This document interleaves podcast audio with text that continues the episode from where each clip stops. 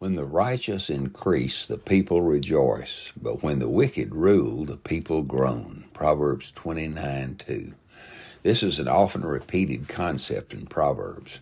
Righteousness, love for truth, decency, morality, honesty, and simply a love for God brings a sense of security and stability to a nation.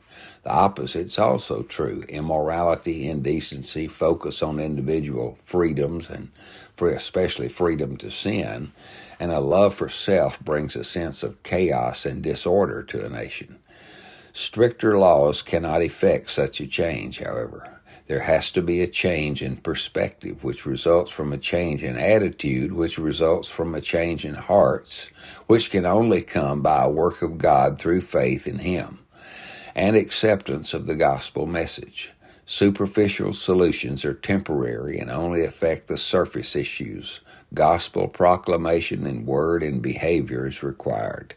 Much prayer, much love, much truth, and much mentoring by a generation walking in truth could make a huge difference in the next generation. However, when the wicked rule in government, education, entertainment, arts, and science, the people groan. They may hate the results of wickedness, crime, poverty, broken homes, disease, and so forth, but they often love their sin too much to repent of it and by faith receive the gift of righteousness that can change them and their society.